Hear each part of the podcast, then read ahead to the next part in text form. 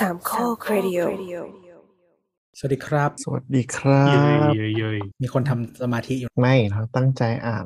อาสาอีสาถาวแหละดีเลยดีเลยไม่เป็นไรไม่รับไม่รับถ้าดีเลยอย่างนี้เราไม่นับไม่ก็แบบแบบมันพยายามกดอยู่ไงแล้วมันแบบพอปล่อยจิตปุ๊บก็คือไปไม่เอามันแค่เอาสิทธิ์ที่ไหนง่วงมาไม่นับวะตอนนี้มันสี่ทุ่มแล้วเราก็ต้องง่วงเป็นธรรมดา โอเค เมื่อคืนก็เมากลับ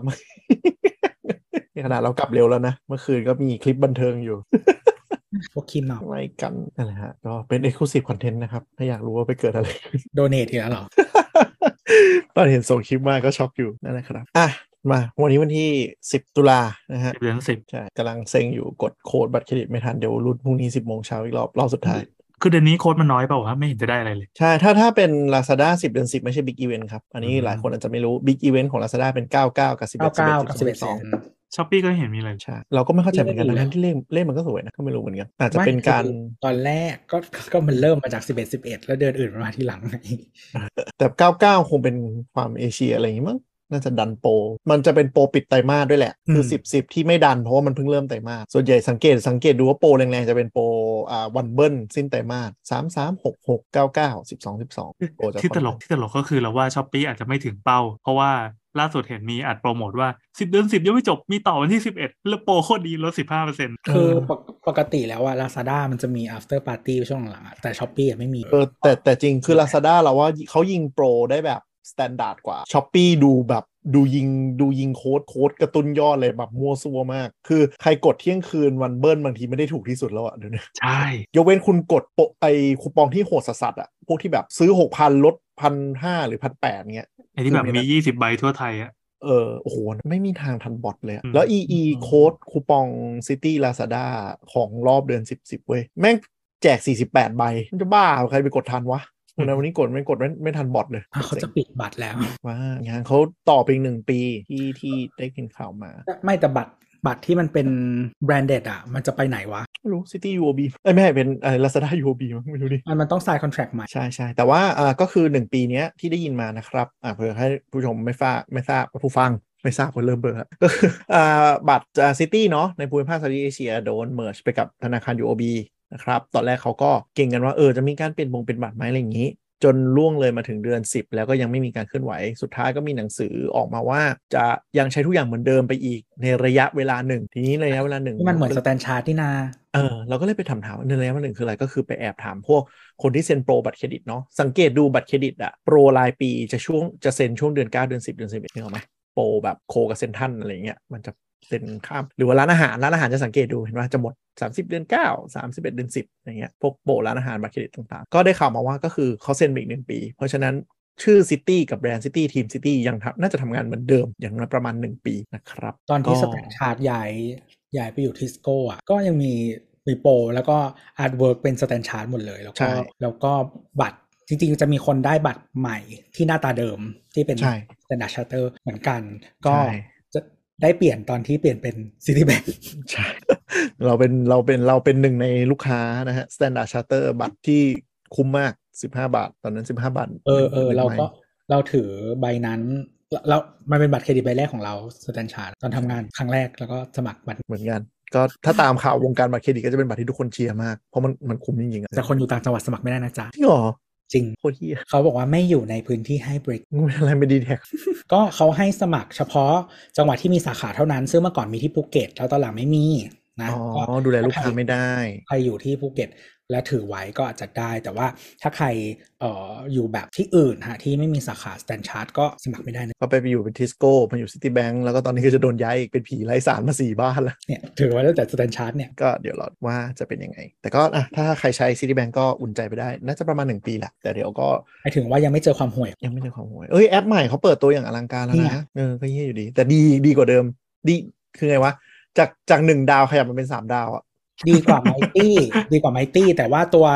คือมันคือ tomorrow เดิมแค่เปลี่ยนสีใช่ แล้วก็แล้วก็คืออินทิ tomorrow เกรเดิตมก็ไม่ได้ดีเออแต่ก็คือ integrate service ทั้งหมดของ UOB เข้ามา สมัยก่อนทู tomorrow ยังแยก แต่ตอนนี้คือกูบงกูบ้าอะไรก็โผล่เข้ามาในแอปแล้วช่องสินเชื่อบัตรเครดิตบัตรเครดิตก็เดี๋ยวรอดู แต่ว่ามันก็จะเป็นแบงก์เดียวน่าจะเหลือเป็นไม่กี่แบงก์ในไทยที่รูดบัตรเครดิตแล้ว ยอดไม่ขึ้นในแอปรอยอดยอดขึ้นในแอปตอนที่มันแบบไปเรียกเก็บเราอะนึกออกไหม คือบัตรเครดิตแบงก์อื่นคือรูดปุ๊บมันขึ้นเลยอืมแล้วพอแบบมัน in process ถูกปะพอพอมันเรียกเก็บปุ๊บมันถึงจะค่อยย้ายมาเป็น confirm แต่ UOB เนี่ยมีคนบอกอันนี้เราไม่ได้ใช้เอง มีคนบอกว่าสมัยเป็น Mighty ก็คือรูดไปโยนแม่งไม่โชว์จนกว่าจะแบบเก็บ แล้วบางทีแม่งกว่าจะรู้ตัวคือแม่งผิด ไม่เคยสังเกต มีมีบัตรแล้วก็แต่ก็ตอน UOB ก็คือสิ่งที่เกิดขึ้นก็คือเราต้องมา login ใหม่ใช่ปะแล้วแบบเราจำ password อะไรไม่ได้เลยเว้ย เราก็เลย reset password อ๋อกด reset ป้ายที่ต้องเขาส่ง reset password มาทางกระดาษ โคตรดีdigital banking เปิดได้ไม่ต้องไปสาขา แต่ reset password ส่งเป็นไปรษณีย์มาที่บ้าน ใช้เวลา 5 วันทำการในการจะได้ password ไปสาขากูจะร้องไห้ไม่ไหวอะเราไปละวันนี้สิบอ๋อ บัตรตุบัตลารเครดิตนะฮะนี่มันก็มีเอาไว้แต้มมันมีวันหมดอายุด้วย จริงดิเออโอ้อย่างนี้ชาว Citibank จะยอม บัตร UOB แต้มมีวันหมด ต้องเปลี่ยน policy ถ้าคือถ้าถ้าผู้บริหาร UOB ฉลาดอะเขาควรจะให้ทีมภูมิภาคเราหลักคือเป็น Citi นำแต่ก็เราดูแล้ว ก็ ก็ไม่รู้เพราะว่าคือที่สิงคโปร์ UOB มันแข่งได้ เพียงแต่ว่าอย่านับที่นัไทบยเลยสิงคโปร์เอาจริง UX UI คือคือธุรกิจ fi- เอ่อ financial sector อะไทยมันระดับท็อปของโลกนะ เรื่อง mobile bank เรื่องแบบ consumer banking อะ เราแม่งระดับโลกนะ คืออันนี้กล้ารับประกันไปถามใครได้เลยว่าเราแม่งแบบดีอะโอนข้ามแบงค์ไม่มีค่าธรรมเนียม ไม่ไม่อันอันนั้นอะดี แต่อันนั้นอันนั้นอะของของของ BOT แต่ว่าตัวแอปเองก็ไม่ได้ดีนี่ SCB KBank ก็โอเค ก็สู้ฝรั่งไม่ได้ จริงเหรอ เรามีแอปแบบ IN ก็ไม่ได้ดีครับ ไม่ใช่ ING ดิพวกแบบสตาร์ทอัพแบงค์เดอ๋อเออเออมันจะเป็นนี้มากกว่าป่ะ แบบอย่างอเมริกามันก็คือ Venmo มันก็ไม่ใช่แบงค์แล้วไงไม่ไม่แบบที่อังกฤษดิอังกฤษมีอะไร ชื่ออะไรที่เยอรมันอะไรเงี้ย N26 อะไรเงี้ยผมไม่เคยใช้เออ N26 หรือว่าที่อังกฤษมีหลายอันมากจำชื่อไม่ได้โมนิโอชื่อนี้ปะวะอะไรมาเนี่ยมันมีมีเป็นสิบอันเลยเออซึ่งซึ่งเหมือนแต่เดี๋ยวนี้จะมีปัญหาเพราะว่าเมื่อก่อนมันรวมกันตลาดเดียวตั้งหนึ่งที่อยู่ทั่วยุโรปเดี๋ยวนี้ก็พอมีแต่เราก็ไม่ได้ไม่ได้นั่งไม่ได้โหลดแอปแบงก์ต่างชาติมันเออหรือแบบอย่าง Amex อะเออ Amex ที่อเมริกาก็คือคุณ add บัตรเข้าเข้าไปใน Wall- Apple Wallet แล้วก็ มันจะดู transaction ทั้งหมดอะได้ใน wallet เออเป็นเหมือนแบบใช้แทนไปเลย แต่ว่า Amex ไทยก็คือ เพิ่งมีแอปนะเพิ่งมีแอปแอปไม่มีส้นตีนอะไรเลย Amex เออคนใช้ Amex เขาใช้แอปกันด้วยเหรอเออแอปไม่มีส้นตีนอะไรกูใช้เนี่ยคนใช้ Amex มีอะไรก็ยกหูยิงเออแต่กราบว่า call center ดีเออเป็นง่อยกันหมด call center แม่งแทบจะกราบ บัตรบัตร tier ชั้นต่ำที่สุดอะก็ call center ดี หาที่รูดให้ได้ก่อนเถอะ Amex อะเออวันนั้นไปรูดเซนทรันไม่รับกูแบบเหลือกูแค่โรงแรมอะเหลือแค่โรงแรมอะที่รับ Amex เออ แต่แต่โรงแรมฝั่งตรงข้ามอืมอะวันที่สิบเดือนสิบนะฮะเราเมามอยกันมาแล้ว ก็จะออกอากาศวันที่สิบสี่เดือนสิบนะครับ วันนี้คิดว่าจะมาชวนคุยเกี่ยวกับเขาเรียกอะไร myth ใช่ไหมภาษาอังกฤษเรียกว่า myth ก็คือเป็นความเป็นตำนานหรือความเชื่อเกี่ยวข้องกับอ่าวงการเทควงการอิเล็กทรอนิกส์ละกันว่า มันมีอะไรที่น่าสนใจแล้วก็เผื่อว่าจะอธิบายให้เข้าใจมากขึ้นว่ามันมีความเชื่อที่เปลี่ยนไปแล้ว หรือบางอย่างก็เป็นความเข้าใจผิดๆนะครับผมก็มีตั้งแต่ผิดตั้งแต่แรกกับอันที่ล้าสมัยไปแล้วอะไรอย่างนี้ด้วยใช่ไหมเออแล้วก็มีบางอันที่มันถูกอ๋อเหรอเอออะเอาแบบคลาสสิกเลยที่น่าจะเถียงกันมานานมาก ซึ่งเราคนพวกบางคนก็ยังเชื่อเว้ยก็คือชาร์จสมาร์ทโฟนอะไม่ควรชาร์จไฟเต็มไม่ควรใช้ ชาร์จข้ามคืน มันจะแบบอัดไฟเกินแล้วเดี๋ยวไม่แบตจะเสื่อมไม่ก็อันตรายจะระเบิดบุ้มบั้มขึ้นมา เออทุกวันนี้ยังเห็นมีการเตือนกันอยู่ในเหล่า community อยู่เลย เออ ซึ่งก็ไม่รู้ที่อะไรครับ community Androidไอโฟนก็มี คือไม่อ่าอยากจะพูด community เนี่ย จะบอกว่า community ซัมซุงรุ่น top ๆนะ เราว่าแม่งแบบยังดูดีกว่า iPhone อันนี้เหรอครับโอ้โหที่เห็นที่เห็นที่เห็นที่แคปส่ง iPhone ใช่ปะแต่ละอันอ๋อแหล่งรวมความงมงายไปดูกลุ่มแม็กซี่ดูกลุ่มกูแม็กดีใช่ไหมฮะกูเฮียแม็กดี ทำไมอะโอ้ยเหมือนคนโง่มารวมกันใช้ Google ก็ไม่เป็นทำไมอะแม้ก่อนจะแบบขนาดยูเซอร์น้อยแล้วนะเออปวดหัวอ่านแล้วปวดหัวอะคืออันเนี้ยมันเป็นเรื่องที่จะบอกว่าไม่จริงก็ไม่เชิง เพราะว่าในยุคหนึ่งเนี่ยมันเป็นเรื่องจริงอยู่อ่าเมื่อก่อนเมื่อก่อนนะฮะแบตแบตเตอรี่ส่วนใหญ่เอ่ออุปกรณ์ที่ชาร์จได้จริงๆทุกวันนี้ ถ้าใครใช้ฐานชาร์จบางรุ่นบางยี่ห้อก็จะก็จะเป็นแบตเตอรี่นิกเกิลเมทัลไฮดรเกิลเมทัลไฮได Ni ขีด MH อืมครับ ซึ่งแบตแบบนี้ครับเอ่อวิธีการดูแลรักษาและการประจุแบตนะจะไม่เหมือนกับแบตที่เราใช้กันในปัจจุบันที่เป็นลิเธียมไอออนหรือลิเธียมโพลิเมอร์หรือลิเธียมส้นตีนอะไรก็ตามอืมเอาง่ายๆเอาง่ายๆคือคือขึ้นขึ้นด้วยลิเธียมอะมันจะเป็นแบตเทคโนโลยีใหม่แหละมันจะมีลิโพใหม่แล้วหลายสิบปีแล้วนะหลายสิบปีหมายถึงมือถือทั่วไปทุกวันนี้เราก็เห็น Li ขึ้นต้นใช่ไหมใช่ มือถือเออมือผ่านยุคกระดูกหมามาก็ไม่มีแล้วเนี่ยก็อะเอ๊ะแล้วเรายังเห็น Ni อ่าอยู่ถ้าที่ไหนถ้ายังเห็นนิกเกิลอยู่มันจะเป็นพวกของที่ของใช้อะครับ เช่นอะไรเช่นอะไร อุปกรณ์ช่าง tools ที่มันเอ่อต่อที่ที่มันชาร์จแบตได้นะเออหรือว่าของใช้ในบ้านที่มันเจ็บแบตอะหรือว่าโทรศัพท์เอ่อโทรศัพท์พื้นฐานที่ไร้สายอืมอืมบางยี่ห้อบางรุ่นอาจจะยังเป็นอยู่ แล้วก็อ่าถ่านชาร์จครับอืมถ่านชาร์จถ่านที่บอกชาร์จบางรุ่นบางยี่ห้อนะฮะถ่านชาร์จ Eneloop อะไรทั้งหลายพวกนั้นน่ะ ส่วนใหญ่จะเป็นจะเป็น NIMH นี่ก็เมทัลไฮดรแต่เดี๋ยวนี้มันมีลิเธียมแล้วบางรุ่นแต่แพงเออจริง ๆ มันท้าไปนิดหนึ่งมันจะอ่าก่อนนี่ก็เมทัลไฮดรมันจะมีก่อนหนานั้นเป็นอ่าในแคปอันนั้นก็คือรุ่นแรก ๆ เลยแคดเมียมอืมนี่ที่อ่ามันอะไรนิกเกิลแคดเมียมอันนั้นเป็นรุ่นแรกที่ถ้าถ้ามันไม่น่าไม่ไม่มีใครทันหรอกมันจะไม่ทันวะเพจเจอร์อย่างเงี้ยก่อนทานอะที่เป็นเริ่มเริ่มเริ่มขยับมาในแคปแต่หาบอกเทรนเจอร์มันมีคนฟังมันไม่รู้เรื่องแน่นอนเลย คนพูดถึงไม่รู้เรื่องคือเออคนพูด อ่าถึนิงกไม่ว่าใช่นิกนิกเกิลเนี่ยมันมันมีข้อเสียอย่างหนึ่งคือมันมีสิ่งที่เรียกว่า memory effect memory effect หมายถึงอะไร ที่เมื่อก่อนเราบอกว่าโชว์สองคำว่ามือถือใช้ให้หมดเราค่อยชาร์จ เพราะว่ามันจะได้ทำให้ประจุไม่เสีย memory effect คือสมมุติเราชาร์จ เราใช้มือถือไป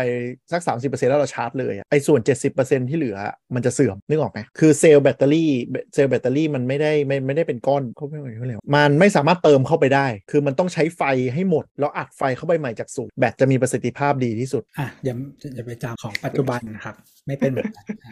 ลิเธียมก็คือลิเธียมก็คือห้ามหมดห้ามหมดห้ามหมดนะครับห้ามเอ่อยี่สิบเปอร์เซ็นชาร์จเลย จริงๆ เยอะกว่านั้นก็ชาร์จได้อืมก็เอ่อห้ามหมดห้ามหมดเด็ดขาด อืมอืมหมดหมดแล้วไม่ดีนะฮะหมดแล้วมันจะเสบายอ่าใช้ใช้คำว่าต่ำกว่า 20%ก็วิกฤตอ่าแล้วก็เอ่อมันจะมีมันจะจำเหมือนกันนะฮะเป็น cycle อืมก็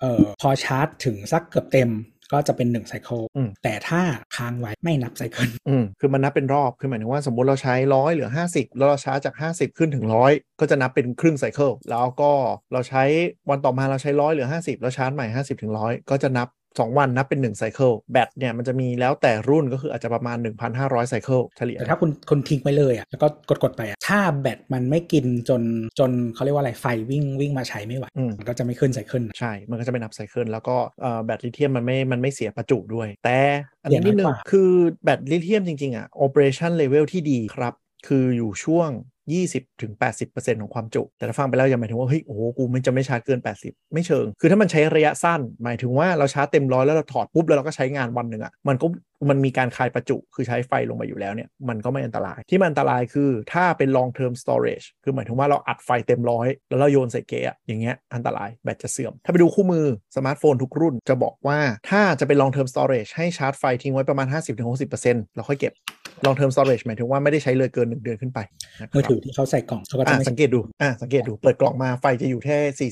40-70%อ้าวเหรอเราคิดว่าตอนแรกเขาอัดไว้ร้อยแล้วก็ทิ้งไว้ขายไม่ออกจนมันลดลงมาเรื่อยไม่ก็อันนี้ก็คือรถเหมือนเหมือนรถที่เราเคยคุยกันไปก็คือออืมซึ่งรถเนี่ยมันจะไอ้นี่กว่านั้นเพราะว่าคือแบตใหญ่มากๆ มันมีเรื่องความร้อนความอะไรอีกก็ฉะนั้นส่วนใหญ่เขาก็จะทำซอฟต์แวร์ไว้ว่าเออวันธรรมดานะจ๊ะชาร์จไม่เกิน 80 ก็พอ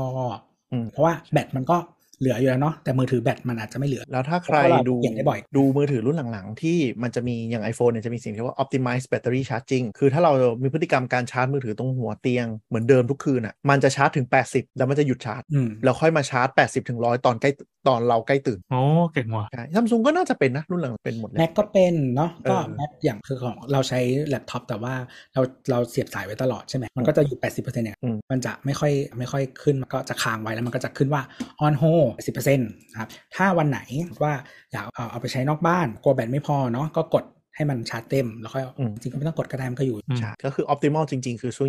20-80%เพราะฉะนั้นใครที่เฮ้ยโอ้อย่าชาร์จแบตข้ามคืนอะไรไหมไม่จำเป็น เฮ้ย รอใช้ให้มันลดกว่านี้ก่อน แล้วค่อยชาร์จแบตมันจะได้เหมือนการแบบมีการล้างประจุภายในจะได้อึดขึ้นอะไรอย่างเกี่ยวเทคโนโลยีแบบปัจจุบันไม่ใช่แล้ว อย่าปล่อยให้น้อยด้วยซ้ำเป็นเรื่องดี อย่าปล่อยให้ต่ำกว่า 20%มันจะมีมนุษย์ประเภท ประเภทเดียวกับอีอีอีไฟส้มเติมน้ำมันอะต่ำกว่า 20 ปุ๊บ แล้วกูค่อยชาร์จไม่ดีนะครับ แต่ช่วงต่ำกว่า 20 เซลล์มันจะเสียหายค่อนข้างเร็ว เพราะฉะนั้นใช้ไปเนี่ย30 40 50 60 80ก็ว่างเมื่อไหร่ก็ชาร์จได้ แล้วถ้าแต่ก็ใช้ไปเสียบไปตลอดอะอันนั้นอะมันจะอันตรายอีกแบบหนึ่งคือ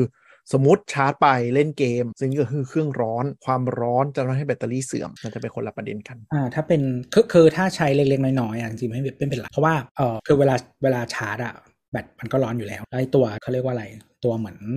เอ่อคอยข้างในมันก็ร้อนด้วยคือ Heat sink Heat sink หลายหลายส่วนมันร้อนความร้อนก็รวมมันจะเป็นตรงนั้นมากกว่า ถ้าใช้เล็กๆน้อยๆไม่เป็นไรถ้าเล่นแต่ว่าถ้าเล่นเกมเนาะเออแล้วมือถือมันโดยเฉพาะมือถือเครื่องเล็กมันก็อาจจะระบายค่อยๆดีก็มือถือ gaming มันถึงพัดลมพัดลมแต่ก็ดูไร้สาระนี่ก็ช่วยได้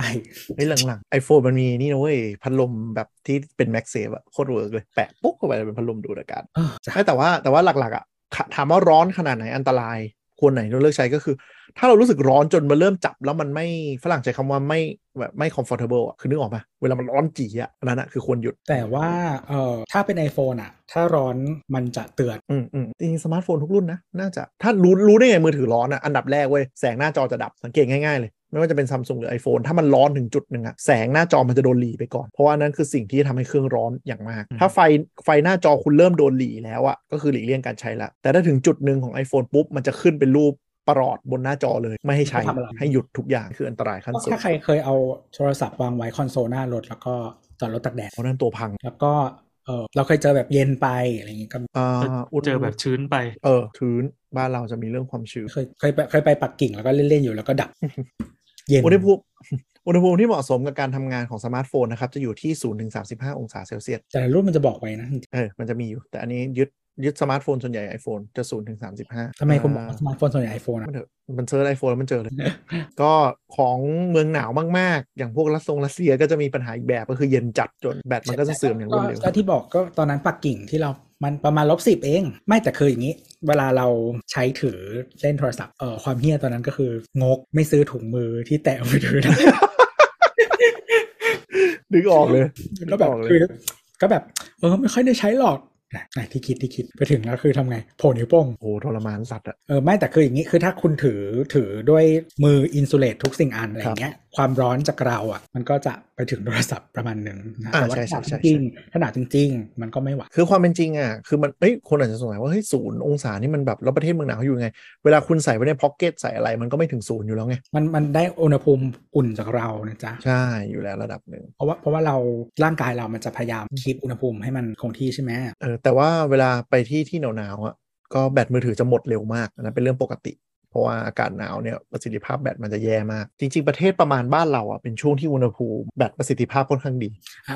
หนาวกว่านี้หน่อยเออเออเย็นกว่านี้หน่อยนึงสักประมาณปสัระกมาณช่วงฮ่องกงอะไรเงี้ยเออไต้หวันอะไรอย่างเงี้ยน่าจะกันของเราของเราของเราจริง ๆ ของเรามันจะโดนแดดจัดมากกว่าก็คือถ้าเลี่ยงเลี่ยงไม่อันนี้อุปกรณ์ไฟฟ้าทั้งหมดเลยในยุคนี้ที่มีแบตเตอรี่อื่นๆอื่นๆก็คือควรเลี่ยงที่โดนแดดจัด ถ้าอยู่ในเชดก็ช่วยได้เยอะอยู่ในร่มก็ถือว่าช่วยได้เยอะละครับ อืม อะสรุปก็คือชาร์จไฟข้ามคืนได้ไหมในยุคนี้ของสมาร์ทโฟน iPad ทั้งหลายคอมชาร์จได้ไม่มีปัญหาการจัดการแบตหลังๆ ค่อนข้างดีครับ อันนี้ไม่ไม่ได้แค่พวกอุปกรณ์อิเล็กทรอนิกส์นะ อย่างเช่น อย่างสกูตเตอร์เราอะมันก็ชาร์จได้ เดี๋ยวมันก็จะบริหารจัดการตัดไฟของมันเอง มันเป็นคุณสมบัติของแบตเตอรี่ลิเธียมเลย ที่มันจะไม่กินไฟเกินจะล็อกไว้เลยครับ อันที่ 2 ก็คือ ควรใช้ให้หมดก่อนแล้วค่อยชาร์จไหมไม่จำเป็นชาร์จตามสะดวกได้เลย แล้วก็เลี่ยงอย่างที่พี่ประเด็นสุดท้ายคือพี่แอนก็เลี่ยงการใช้งานระหว่างชาร์จ มันคือเรื่องของอุณหภูมิ ไม่ได้หมายถึงว่าจะทำให้แบตเสื่อมแต่อย่างใด ถ้าคุณใช้งานแค่เสียบสายชาร์จไว้แล้วไถเฟซไถอะไรทั่วไป มันไม่ได้กินพลังงานมากไม่ได้อะไรมากเนี่ยใช้ได้ไถอย่างอื่นได้ที่ไม่ใช่เฟซเพราะเฟซบุ๊กกิน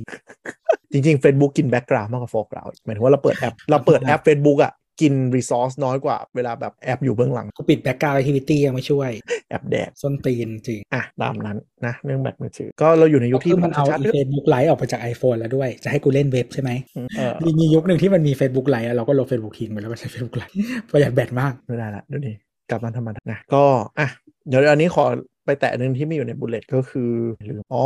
เอ่อไอเรื่องความร้อน ของ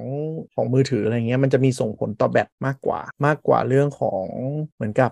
ชาร์จไปเล่นไปที่อะมันชาร์จเออคือหมายถึงว่าบางคนคิดว่าชาร์จไปเล่นไปจะแบบเสื่อมจริงๆไม่เสื่อมมันเสื่อมจากความร้อนสิ่งที่น่ากลัวกว่าการชาร์จทิ้งไว้นะฮะก็คืออมอ่าก็คือ power brick Foxconn ยังไงนะ power brick ที่มันเขียนว่าของแท้ Foxconn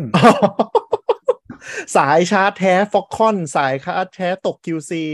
สายชาร์จแท้อะไรพวกนั้นใช่ไหมเอออันตรายเออใช่ใช่เอออันนั้นอันนี้อันนี้ปัจจัยหนึ่งก็คือนี่แหละอ่าถ้าที่ชาร์จไม่ได้มาตรฐานอะมันจะมีปัญหาเรื่องนี้ด้วยคือมันอาจจะอัดไฟเข้าไปเกิน แล้ว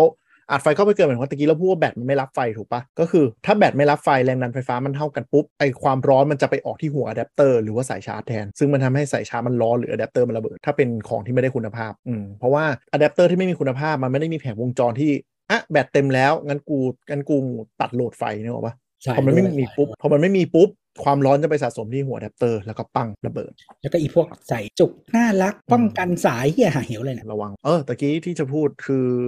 อาการชาร์จเนี่ยมันก็จะมีการทะเลาะกันว่าฟ้าชาร์จทำให้แบตเสื่อมนู่นนี่นั่นทะเลาะไปทะเลาะมาถามว่ามีผลไหมคำตอบเลยฟ้าชาร์จมากๆ มีผลต่ออ่าอายุแบตส่วนใหญ่มันเป็นเรื่องความร้อนด้วยใช่ผสมกันไม่ใช่ไม่ใช่แค่การอัดใช่ใช่จะบอกว่า มันมีผลต่อแบตไหมมีแต่มันเยอะจนถึงขนาดว่าเราไม่ควรจะฟ้าชาร์จไหมคำตอบคือไม่ คือมันอาจจะน้อยมากจนคุณแบบเอาความสะดวกของคุณคือชาร์จเมื่อไหร่ก็ได้เป็นหลักดีกว่าที่จะมานั่งห่วงว่า ฉันจะแบบชาร์จ 5 วัตต์ไปตลอดกาลใช้ iPhone ก็ไม่ต้องห่วงครับเพราะฟาสก็ไม่ฟาสเฮ้ยล่าสุด 30 วัตต์แล้วนะเว้ยแล้วคนอื่นเขาไปร้อยแล้ว แต่ว่าเออแต่ระดับระดับ พวกร้อยวัตต์ในมือถืเขาแต่แต่เขาแต่ก็เขาบอกว่าแบตเขาทนไงเออเออแต่ว่าแต่ว่าระดับร้อยวัตต์ในมือถืออะ oppo ก็ออกมาแอบแบบ admit กลายๆว่าส่งผลกระทบต่ออายุแบตพอสมควรแบบจนก็คือที่ใช้ไม่ควรใช้ใช้แป๊บๆก็อะเสื่อมก็โยนโยนทิ้งไปประมาณแต่เออแต่อย่าแบบอย่าไปแบบหูมันมีใน iPhone เว้ยคือในในคลับมันคุยกันว่าแบบเฮ้ย fast charge เงี้ยมีผลต่อแบตงั้นเราต้องไปวิ่งหาซื้ออะแดปเตอร์5วัตต์สมัยก่อนมาใช้กันสิอะไรอย่างงี้จะได้แบบถนอมคุณภาพแบตไม่เกี่ยวหรอกใช้ไปเถอะอืมมันส่งผลกระทบคือแบบหลัก5ปีอะหลักแบบเกินพัน cycle ขึ้นไปอะไรอย่างเงี้ยถึงจะแบบเออไม่มีปัญญาใช้ไม่ต้องใช้เออเออแต่ว่าพูดถึงไซเคิลก็เหมือนเหมือนรถอะบางคนแม่งพันไซเคิลคือหนึ่งปีก็คือครบ เพราะว่าแบบใช้มือถือวันหนึ่งชาร์จสามรอบต้องดูก็ชอบชอบมากดกดดูเปอร์เซ็นต์แบตเออถ้าไม่อยากใช้ไม่ต้องใช้ไม่อยากใช้ก็เก็บไว้ที่ตู้สนุกมากสนุกมากเปอร์เซ็นต์แบตนี่แม่งแบบเป็นอะไรที่ดราม่าตลอดเออไม่ไม่ไม่อยากใช้มือถือเก็บไว้ในตู้ใส่กล่องไว้จริงจริงจริงเรื่องหัวหมาก็ได้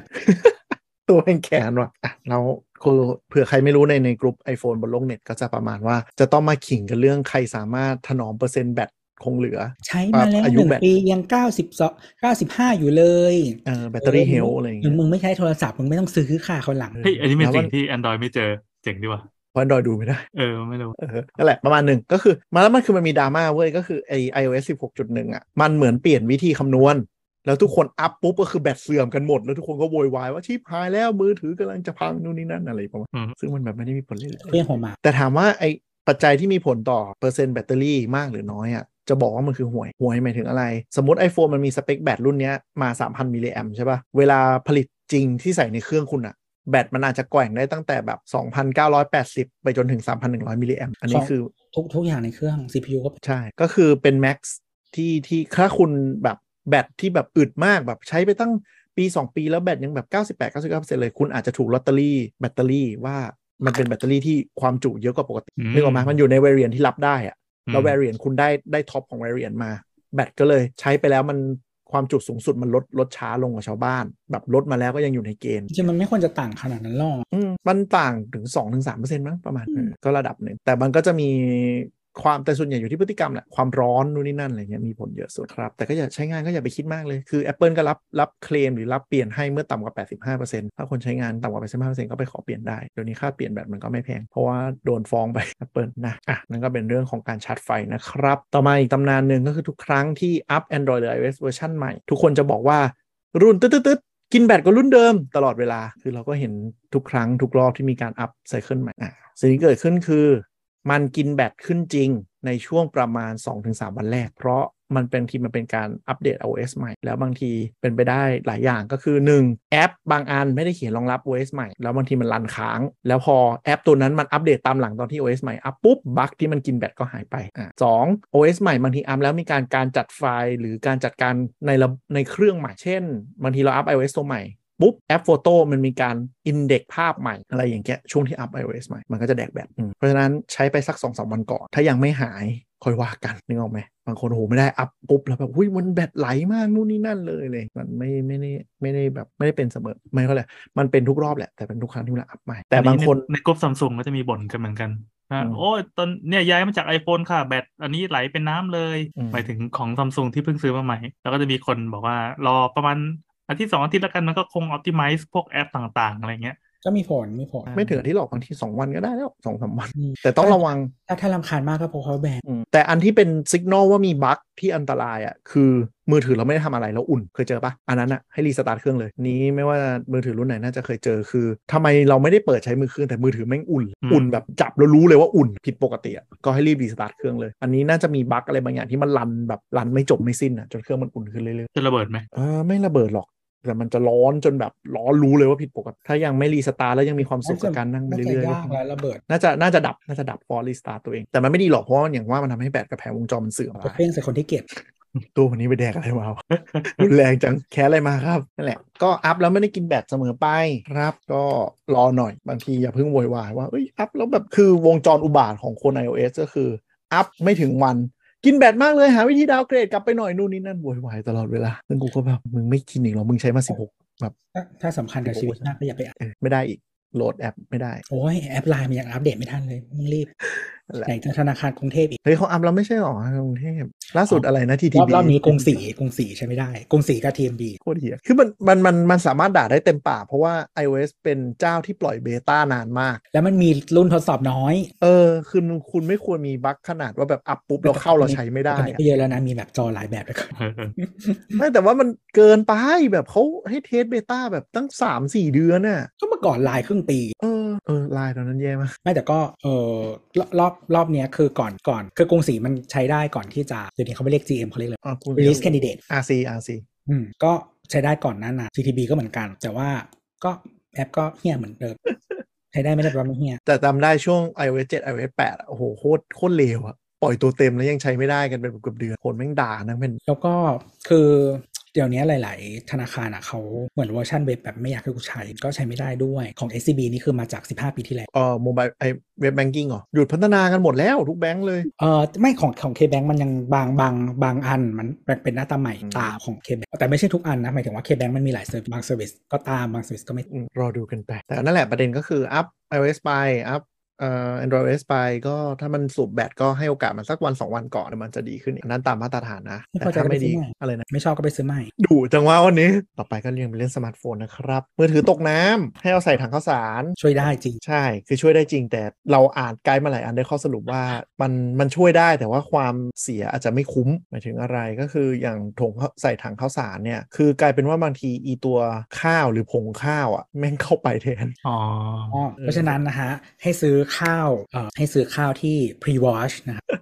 เราต้องลงทุนกันขนาดนั้นหรือว่ามันจะมีข้าวฝรั่งบางแบบ มันจะเอ่อ starch น้อยมันจะไม่ค่อยมีผงอืมอยู่แล้วอืมก็ได้คือ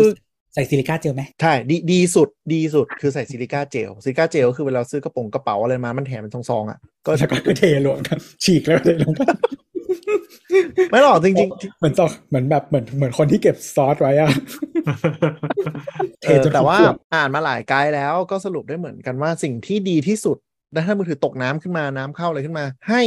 วางทิ้งไว้ใน Open Air ที่อากาศถ่ายเทดี วางทิ้งไว้ก่อนดีที่สุด อย่าหาทำโดยการใส่นู่นใส่นี่แม้ว่าเขาจะทดลองหลายอย่าง แล้วก็คนพบว่ามันมีพวกประเภทแบบข้าวโอ๊ตหรืออ่านัทบางอย่างที่มันดูดความชื้นได้ดีด้วย แต่สุดท้ายก็บอกว่า ถ้าเราต้องมานั่งวิ่งหาของอย่างนี้ แล้วมันอาจจะอันตรายหรือว่าพวกฝุ่นผงมันเข้าไปอะอาจจะชิบหายกว่าเดิม ฉะนั้นที่ดีที่สุดเอาขึ้นมา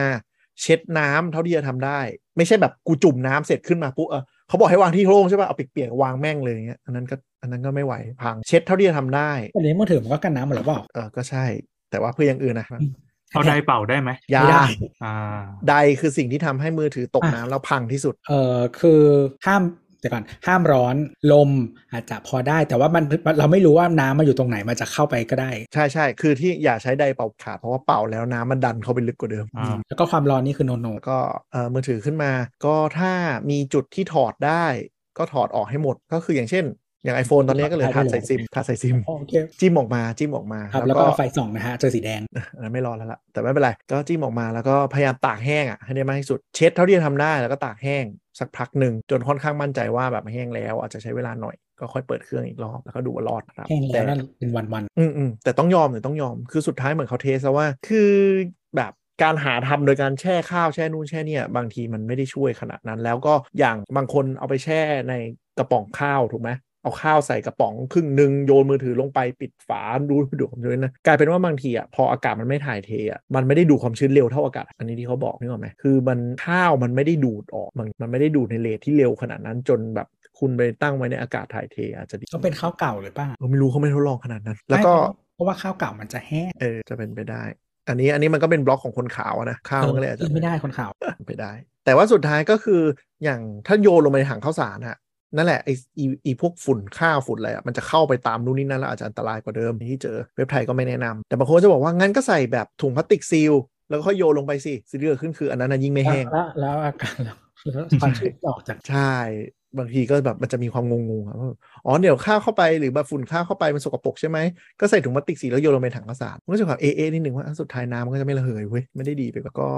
อย่าพยายามฝืนเปิดเครื่องเลย คือสิ่งที่น้ำมันทำให้เสียก็คือ ถ้ามีไฟฟ้าวิ่งเมื่อไหร่ก็คือรัดว่าน้ำนะฮะที่สองก็คือทำให้เกิดโลหะที่ เป็นสนิม แล้วก็อีกอันหนึ่งก็คือถ้าน้ำสกปรกก็อาจจะทิ้งคราบที่เป็น residue อะไรบางอย่างที่อาจจะมีผลต่อการทำงานของวงจรครับก็นั่นแหละ แต่เดี๋ยวนี้มือถือก็ส่วนใหญ่รอบเครื่องด้านในที่เป็นส่วนเซนซิทีฟจะเคลือบซีลกันน้ำมาเกือบหมด จริงกันน้ำแต่ว่าคือจะสังเกตว่าทุกเจ้าก็ไม่ได้จะเพราะว่าสิ่งที่เสื่อมง่ายมันคือยางอืมที่ใช้กัน แล้วก็ยางเนี่ยมันเจอความร้อนจากมือถือตลอดมันก็จะยิ่งเสื่อมใช่เอ๊ะเดี๋ยวฉะนั้นข้ามดู ถ้าใครอยากลองลงน้ำเล่นนะฮะ ก็คือซื้อมาปีแรกให้รีบลอง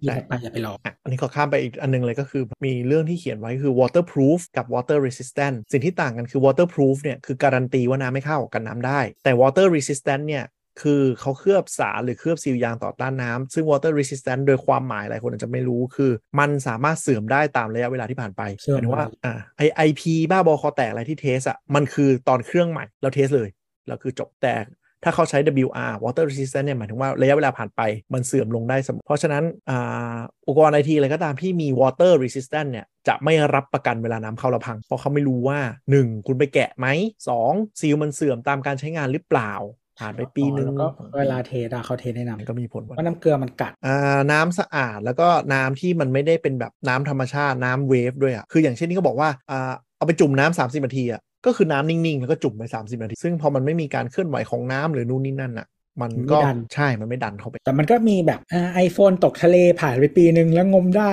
ใช้ได้อยู่อะไรอย่างเอเงี้ยอมันก็ได้อะมันก็คือของพวกนี้ก็คือจังหวะ คือเหมือนถ้าซีลมันแน่นหนาดีน้ำก็ไม่เข้าใช่ไหมไม่มีอะไร ก็ดวงแต่คือมันไม่การันตีดวงแต่คือมันไม่การันตีก็ต้องระวัง แต่ยุคนี้ถ้าตกน้ำเฮ้ยแต่เรายิ่งถ้าเป็นมือคือรุ่นหลังๆนี่เอาไปเล่นไม่มีสงกรารเลยว่ะแต่ช่วงที่มีสงกรารก็เคยเอาไปเล่นก็ก็ได้ใช่ก็ใส่ซองกันน้ำไว้นึงแล้วก็เราโดนไม่ได้ใส่ใส่ในกระเป๋ากางเกงเออ เดี๋ยวนี้มันก็กันได้เยอะขึ้น แต่ก็คือเอาออกคือมาคือก็เช็ดคือเวลาเล่นสงกรารไม่จมน้ำๆเออใช่ใช่ใช่มันไม่เหมือนไม่เหมือนจมน้ำมันไม่มีเออความดันนะฮะมันคือน้ำผ่านไปใช่ใช่เดี๋ยวนี้ splash proof น่าจะเกือบหมดไหมเกือบหมดแล้วอะไม่ค่อยมีปัญหาหรอกแต่อันจมน้ำมันจะมันจะอีกแบบหนึ่งถ้ายิ่งลึกเท่าไหร่แรงดันน้ำมันยิ่งเยอะก็จะอันตรายต่อแต่ก็ก็ยังใช้มือถือตอนอาบน้ำได้ไหมไม่รู้เลยว่ะไม่คือไม่ไม่กล้าแนะนำเพราะว่าน้ำร้อนหรือเปล่าอืมถ้าสมมติมันคนอาบน้ำร้อนอย่างเงี้ยใช่ไหมแล้วก็ เป็นมือถือที่ผ่านไปสักสองปีแล้ว มันสมบุกสมบันแล้วอย่างแล้วก็อย่างหนึ่งก็คือว่าอุณหภูมิที่ขึ้นลงอะครับโดยเฉพาะอาบน้ำร้อนถึงไม่โดนน้ำโดยตรงเนาะมันทำให้เอ่อไอ้น้ำที่อยู่ในอากาศอะมันมันเปลี่ยนสภาพเนาะแล้วมันอาจจะเป็นน้ำข้างในได้ ไปควบแน่นในเครื่องแทน คือมเข้าไปตามรูแล้วก็ไปกลั่นตัวข้างในเครื่องแทนอืมบางไม่ได้ทีโดนโดยตรง มือถืออะเราไม่ได้ไปเข้าไปกินห้องน้ำน้ำเราไปเข้าเราเข้าไปในห้องน้ำถูกปะเปิดสปีกเกอร์โฟนสมมุติเปิดลำโพงฟังเพลงอะมันเย็นกว่าน้ำร้อนเนอะเพราะมันเข้าไปปุ๊บมันไปเป็นหยดข้างในก็มีโอกาสพังก็นั่นแหละระวังเรื่องน้ำเรื่องไหนไว้หน่อย คืออิเล็กทรอนิกส์กับน้ำเป็นของที่มันอันตราย แต่การใส่ถังข้าวสารก็ใช้วิจารณญาณละกัน แต่จะบอกว่าเขา test แล้วหลายที่ก็คือตั้งไว้ในที่ที่อากาศถ่ายเท เช็ดน้ำออกให้ได้มากที่สุด ตั้งไว้ที่อากาศถ่ายเทก็ช่วยได้ไม่แพ้กับข้าวสาร แล้วก็ข้าวสารต้องระวังเรื่องนี้แหละ เรื่องฝุ่นผงฝุ่นข้าวเข้าไปในเครื่องแล้วมันจะชิบหายกว่าเดิมนะจ๊ะโอเคไปอีกอันหนึ่งความเข้าใจผิดที่เราเจอก็คือ incognito หรือว่า private browsing บนเบราว์เซอร์ต่างๆเนี่ยจะทำให้เราปลอดภัยจากการโดน track จะทำให้เราแบบไม่โดนส่องได้ว่าแบบกูเข้าแอคหลุมไปด่าคนกูเข้าทางนี้ดีกว่าปลอดภัยกว่า ไม่ไอโหมดพวกนี้มันแค่ หนึ่งมันไม่ได้จำ browsing history คุณสองเอ่อมันแค่ไม่ได้มันมันกลายเป็นคนอีกคนหนึ่งที่ใช้คอมเครื่องเดียวกันก็จะความหมายคือไอพงไอคือพีแยกโปรไฟล์เออคือเหมือนแค่อีกคนหนึ่งมาใช้อะมันแค่คนละโปรไฟล์มันไม่ได้ปลอดภัยอะไรทั้งสิ้นเลย ก็คือถ้าเขาจะจับคุณตามไอพงไอพีอะอินคอ g นิโตอะไรทั้งหลายก็ยังขึ้นไอพีที่เดียวกันไม่ช่วยอะไรเลยนะครับ แต่มันเป็นเรื่องของโปรไฟล์ที่จะไม่ให้เก็บ history กับคุกกี้ เท่านั้นเองอืมเอาไว้เอาไว้เอาไว้ดูราคาโรงแรมอาโกด้าใช่อืมเอาไว้ไม่ให้มัน track ไม่ให้อะไรพวกนั้นมากกว่าเพราะเพราะเดี๋ยวมันต้องแก้ราคาเราต้องเราต้องทะเบียนบัฟฟิ้งใช่เออ browsing ดูเหมือนเหมือนเปิดเป็นอีก user หนึ่งอะพูดง่ายๆพวกนี้แล้วก็ที่แหมันละเห็นเรามาดูบ่อยเดี๋ยวมันขึ้นราคา แต่หลังหลังๆเขาก็เริ่มเขาก็เริ่มบิดบิดอ่า profiling แล้วไม่ได้ใช้แค่ดู track ทางนี้แล้ว เพราะว่าเขารู้ว่ามีคนทำกันเยอะก็จะกลายเป็นกลุ่มกลุ่มก้อนๆ traffic มาจากตรงนี้ลงต้องเปิดหลายๆเว็บมันจะแบบวิ่งหากันแล้วดูของนิโต้ก็จะเหมาะกับ อย่างนั้น แล้วก็อย่างที่เรารู้กันนะครับ ก็ปฏิบัติภารกิจพวกนั้นก็คือ มีไว้ไม่ให้มันจำ history แล้วเวลาเราเอาคอมไปเปิดในที่ประชุมแล้วก็กดตัว P ตัวแรกก็จะไม่โดนโปะแตกอะไรอย่างนี้จุดประสงค์มันประมาณนั้นแหละถ้าอยากมากกว่านั้นไปใช้ทอเธอ VPN อืมใช่ มากกว่านั้นก็ไปใช้ VPN VPN ก็จะปกปิดแหล่งที่มาได้ดีกว่าครับ ก็ไปฟังตอน VPN เนาะเราเคยพูดอยู่ตอนจ้ะอะต่อมาอ่าจะมีอีกอันหนึ่งที่ชาว iPhone และ Android ชอบกันมากก็คือ อยากประหยัดแบตอยากให้เครื่องอยู่นานก็กด Reset App แล้วก็ปัดทุกอย่างทิ้งเคลียร์แรมเคลียร์แรมยุคหนึ่งเคลียร์แรมเคลียร์แรมมีคนเทสมาแล้วนะไอโฟนไม่กินแบตใช่เพราะว่าสุดท้ายแล้วคือแอปที่มันเขียนมาเพื่อ on standby อะการที่คุณไป force ปัดทิ้งตลอดเวลา มันไม่ได้ on standby กลายเป็นว่าคุณเข้าแอปนั้นอีกรอบก็บูตใหม่อีกรอบอย่าไปคิดว่ามึงฉลาดกลายเป็นว่าคุณปัดทิ้ง คุณเข้าใหม่แอปก็โหลดใหม่แอปโหลดใหม่ช่วงโหลด ก็คือเป็นช่วงที่แอปจะดึง CPU มาสูงที่สุด เพราะเราเกลียดการโหลดถูกปะก็ต้องทำให้เร็วที่สุด ก็จะกลายเป็นว่าช้ากว่าเดิมครับ ก็พยายามอย่าไปทำสมัยก่อนอาจจะเป็นเรื่องที่ถูก Android เมื่อก่อนให้ทำบ่อยๆ เพราะอะไร เพราะ RAM management Android สมัยก่อนมันห่วยแตกมาก แต่ละยี่ห้อมันอาจจะมี คือหมายถึงว่าตัว OS มันอาจจะไม่ได้ดีเท่าไหร่ แต่ละยี่ห้อเขาก็จะทำ tool มาอะไรก็ว่า แต่เดี๋ยวนี้สมาร์ทโฟนอะ RAM management อะมันดีกว่าคอมอีก มันดีกว่าหรือมึงอัดแรมเยอะเยอะแรมเยอะกว่าคอมหึ เป็นไปได้แรมเยอะกว่าคอมแรมแพงกว่าคอมเดี๋ยวนี้ก็มานะ12กิก16กิกอืมนะซื้อซื้อคอมก็เริ่มที่หลายแปดใช่ แต่ว่าเดี๋ยวนี้เดี๋ยวนี้อ่า OS อ่าทั้ง Android ทั้ง iOS ต้องยอมรับว่า RAM management มันดีขึ้นเยอะ มันก็ไม่ค่อยมีปัญหาแล้ว ถ้าคุณไม่เจอแบบแอปค้างอะคุณไม่จำเป็นต้องโยนแอปทิ้งหรอกก็ใช้ใช้ไปเถอะ แต่อันนี้ remark ไว้นิดนึง บางคนบอกว่าฉันต้องคอยมานั่งปิดบ่อยๆ เพราะว่ามันกินแบตจริงอะไรนู่นนนั่น เป็นไปได้ครับ ก็คือแอปนั้นน่ะมันเขียนมาห่วยอืมส่วนใหญ่จะเป็นแอปที่มันไม่ได้มาจากมาตรฐานฝรั่ง หรือว่าแบบที่แบบ developer ใหญ่อะจะเป็นแอปประเภทแบบอย่าง Android เงี้ยแอปดูทีวีไทยอย่างเงี้ยบางตัว ถ้าคุณไม่ปัด ถ้าคุณไม่ปัดแอปทิ้งอะมันก็จะโหลดทีวีมาดูบน background ตลอดเวลาแค่ปิดเสียงไปโอ้เออโอ้อย่างเงี้ยโหชิบหายแดกแบตจริง ใช่ มันเขียนมาไม่ดีหรือแอปเกมบางอัน เวลาแบบออกแล้วมันจะแบบเกมมันยังรันเบื้องหลังไปเรื่อยๆอะอันนั้นอะก็คือกินจริงนึกออกไหมคือเกมบางเกมอะเราออกจากแอป แทนที่มันจะเข้าสแตนบายก็คือให้มันรันเบื้องหลังแล้วเราเปิดใหม่แล้วค่อยโหลดค่าใหม่ใช่ปะอืมบางเกมมันเขียนมักง่าย ก็คือให้มันรันไปเรื่อยๆเลยจนกว่าเราจะปัดแอปทิ้ง จะเจอบ่อย พฤติกรรมนี้เจอบ่อยใน Android เพราะ iOS มันจะค่อนข้าง force hibernate แอปอยู่ นี่คือเหตุผลที่คนใช้ Android แล้วบอก Android แบตไหลอืมเพราะว่า iOS จะจะค่อนข้าง strict เรื่องพวกเนี้ยเรื่อง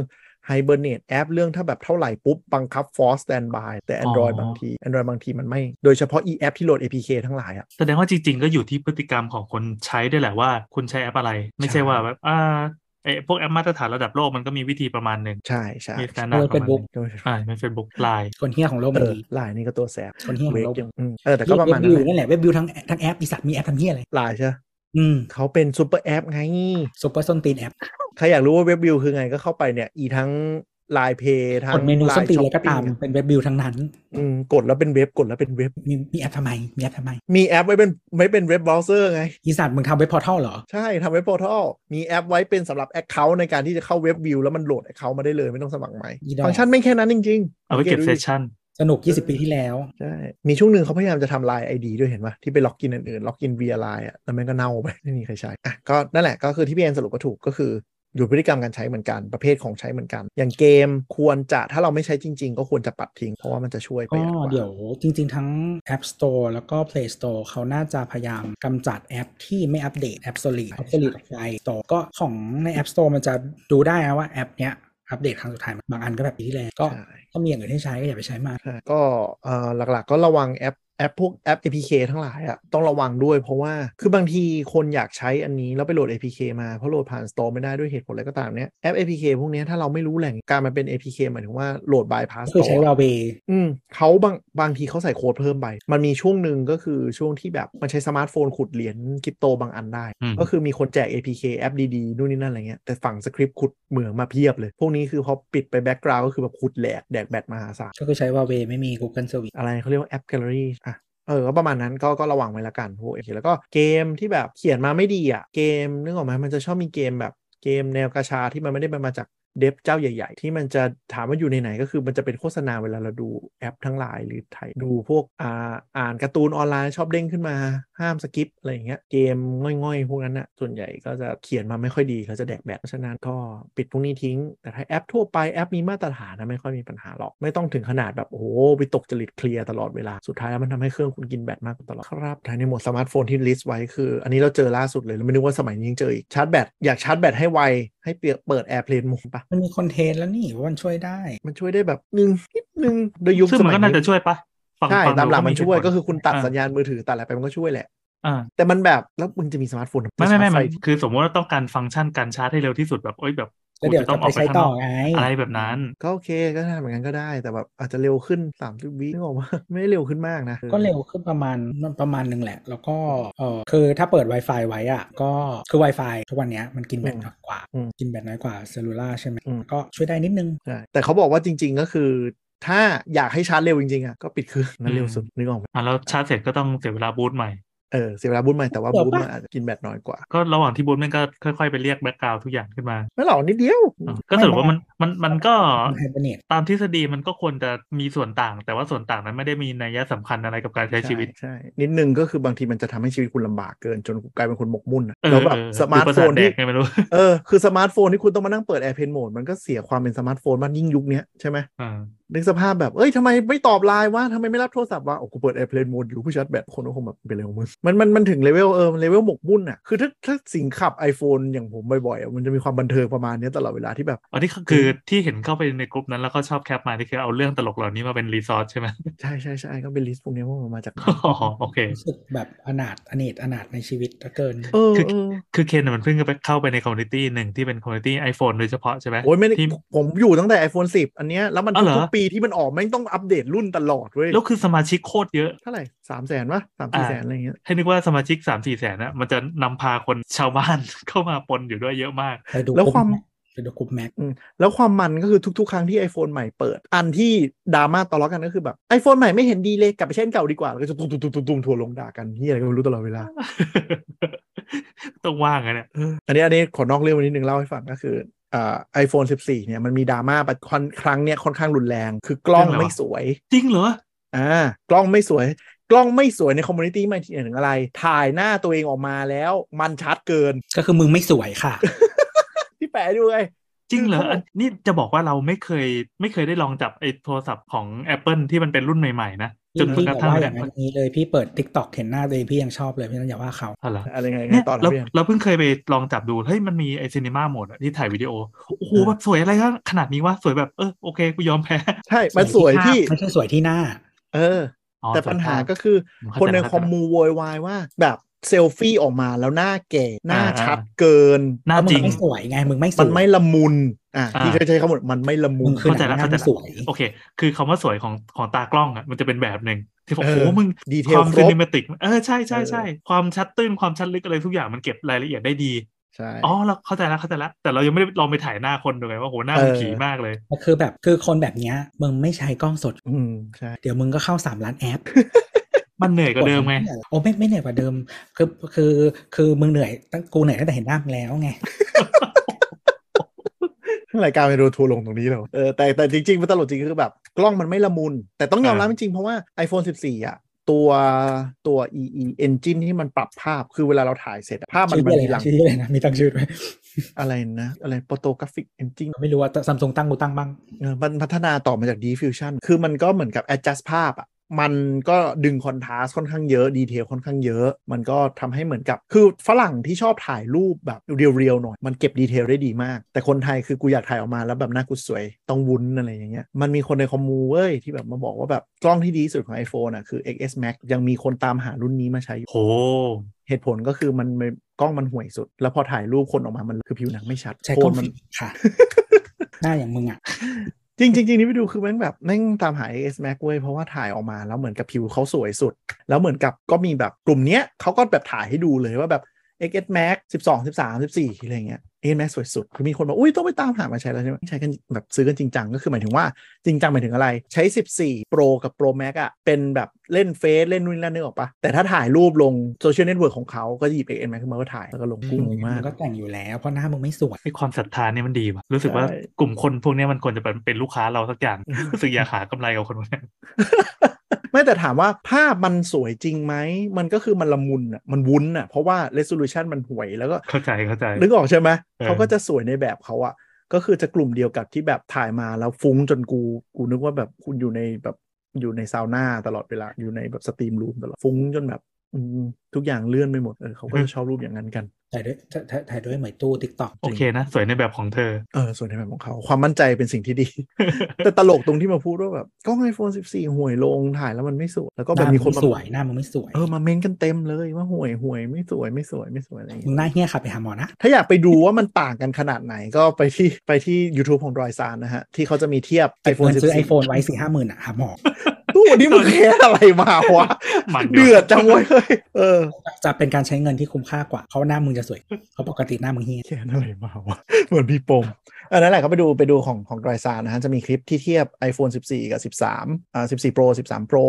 แล้วก็อีกคลิปหนึ่งก็คือ 14 Pro เทียบกับแฟลกชิพของ Android ตัวอื่น จะค้นพบว่ารูป iPhone มันจะฉีกโทนที่สุดเลย แต่มันก็จะพอเห็นภาพว่า iPhone 14 นี่แหละ ตรงกับหน้านางแบบที่ควรจะเป็นที่สุด แต่มันก็จะทำให้แบบริ้วรอยชัดเจนอะไรอย่างงี้ก็นั่นแหละครับ สวยไม่สวยอยู่ที่อยู่ที่ความชอบนะฮะหนึ่งประเด็นอื่น ๆ มีอะไรอีกอ๋อ มันจะมีไปเรื่องอิเล็กทรอนิกส์อื่นๆ อ่า แต่ยังมีความเชื่อว่าซื้อของอะไรมายุคนี้มันต้องมีช่วง burn ช่วง run-in ก่อนเพิ่งใช้นู่นนี่นั่นอะไรอย่างนี้ อ่า จะบอกว่าหลังๆ ไม่ค่อยมีผลแล้ว เพราะว่าส่วนใหญ่มือถือพวกนี้มันจะโดน factory test run ระบบ test สมมติปุ๊บปุ๊บแล้วก็ออกเพราะฉะนั้น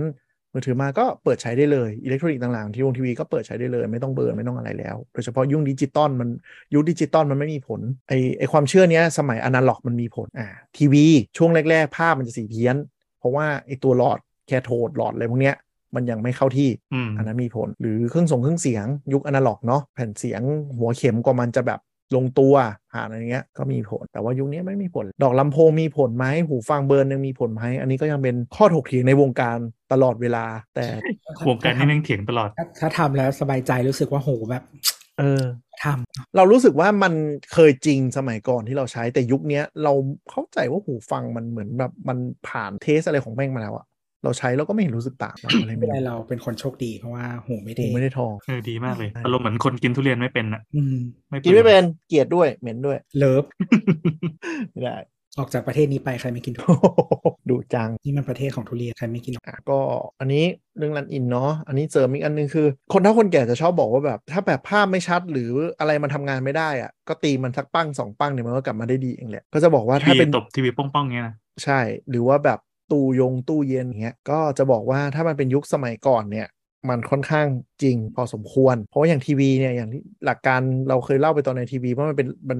ทีวีหนาๆ มันเป็นหลอดยิงลำแสง แล้วไปตกกระทบถ้ามันมีที่แบจบอแมคคานิคอลเยอะๆ แล้วก็เออเออมีการสั่นมีการอะไรเวลาอืมเขาเรียกว่าใช้ไปบางทีมันอาจจะเคลื่อนเคลื่อน แต่ว่าของที่มันมีแต่ IC เอาไว้ชิปชิปแล้วก็บอร์ด แล้วก็แปะอืมตบไปก็ไม่มีประโยชน์ใช่ คือสมัยก่อนทีวีมันเป็นตู้แล้วมันมีหลอดยิงลำแสง เพราะฉะนั้นบางทีถ้ามันเคลื่อนอะเราตบโป๊ะโป๊ะเขย่าเขย่าอะมันก็พอเข้าที่ปุ๊บภาพมันกลับมาชัด อันนี้เรื่องจริงเพราะฉะนั้นไม่ผิด แต่ยุคปัจจุบันเนี่ยอย่างทีวีอะมันไม่มีอะไรแล้วนอกจากแผ่นแผงวงจรสายไฟอืมพวกเนี้ยตบให้ตายไงภาพก็ไม่ชัดขึ้นหรอกเออจะพยายาม แต่มันจะเป็นไปได้บางกรณีก็คือแบบไอ้แผงของทีวีมันเคลื่อน แล้วคุณเอามือไปกดแล้วภาพขึ้นมาชัดอย่างเงี้ยเป็นไปได้ แต่จะบอกว่าพวกเนี้ย มันก็คือเจงแล้ว พอลองคุณลองปล่อยมือสักแป๊บหนึ่งอะพอมันเคลื่อนออกจากจุดที่มันแบบอ่าตัวแสงยิงด้านหลังมันเคลื่อนปุ๊บอย่างเงี้ยภาพมันก็จะบูดก็คือไปซ่อมซะหรือไม่ก็ซื้อใหม่เพราะว่าซ่อมเพิ่มอะไรโยนทิ้งเดี๋ยวนี้เออทีวีซ่อมก็คือก็คือเครื่องใหม่เพราะฉะนั้นค่าซ่อมเท่าทีวีเครื่องใหม่ไม่แปลกเพราะว่าก็ของที่มันเจ๊งมันก็คือมูลค่าทั้งหมดของทีวีโยนทิ้งไปจ้าแล้วก็พวกแบบอย่างอะไรที่มันมีกลไกเคลื่อนไหวตู้ยงตู้เย็นอะไรอย่างเงี้ยถ้ามันส่งสั่นอะไรอย่างเงี้ย การทุบตีอาจจะช่วยได้ชั่วคราว แต่มันก็ไม่ถาวรแล้วก็ต้องระวังเนาะพวกคอมเพรสเซอร์ตู้ยงตู้เย็นที่มันสั่นดังผิดปกติอะไรอย่างเงี้ยก็อาจจะใช้ตีเตะโป้งเข้าไปแล้วมันเงียบ ก็ก็ใช่แต่ว่า ก็มันการที่คุณทำอย่างนั้นบางทีมันทำให้การสั่นมันทวีความรุนแรงขึ้นเรื่อยๆแล้วอาจจะแต่เดี๋ยวนี้คอมเพรสเซอร์เขารับประกัน 10 ปีนะก็ลองดูเผื่อยังประกันอะเกมๆไปเถอะเต็มแต่เลสิยบอืมแต่สิบปีสุดท้ายก็คือกลายเป็นว่าสิบสิบปีสิบเอ็ดปีพวกก็จะบึ้มไม่ไม่มันจะเป็นอีก8ปีว่าคอมเพรสเซอร์รุ่นนี้เลิกผลิตแล้วค่ะเออเราจะพยายามจะเป็นจะจะลองพยายามอยากไปเคสสคบประมาณคือแบบมันบอกว่าประกันสิบปี แต่มันจะมีดอกจันเขียนไว้ประมาณ ตราบเท่าที่อ่ารุ่นนี้ยังมีอะไร ซึ่งสุดท้ายพอมันไม่มีอะไรทางรุ่นมันก็ไม่เข็ม เราเคยไปสคบเคสประมาณนี้ก็คือเป็นประกันเราเตอร์แบรนด์ 5 ปีอ่าผ่านไป 3 ปีเราเตอร์เจ๊งเราก็เลยไปเคลมเขาบอกว่ารุ่นนี้ไม่มีในสต็อกแล้วค่ะ ก็ขอคืนเป็นเงินเราก็บอกเออไม่เป็นไรคืนเป็นเงินก็ได้ แต่คืนเป็นเงินหลังจากหักค่าเสื่อมโอ้โหเอ๊ะเหมือนเราจะเคยได้แบบเคลมสักอย่างหนึ่งแต่เป็นรุ่นใหม่ที่มาทดแทนนะซึ่งดีมากเลยอะมันควรจะเป็นอย่างนั้นเว้ยคือรุ่นรุ่นที่เทียบเท่านึกออกไหมอ่าแต่อันนี้คือบอกว่าไม่มีสต็อกแล้ว รุ่นเทียบเท่าก็ไม่มีค่ะ ไม่มีแต่กูเห็นบนเชลฟ์ ก็คือประมาณว่ากูไม่เคลมให้กูก็เลย ไม่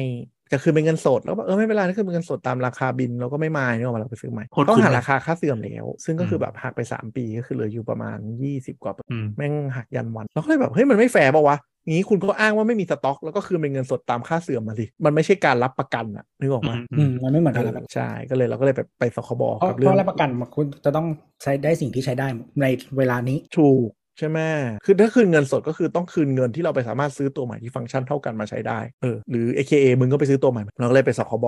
ที่แบบขับรถจากบ้านไปหลักสี่ไปไปแจ้งวัฒนะเพื่อเราเตอร์หนึ่งตัวแม่งไปอยู่3รอบ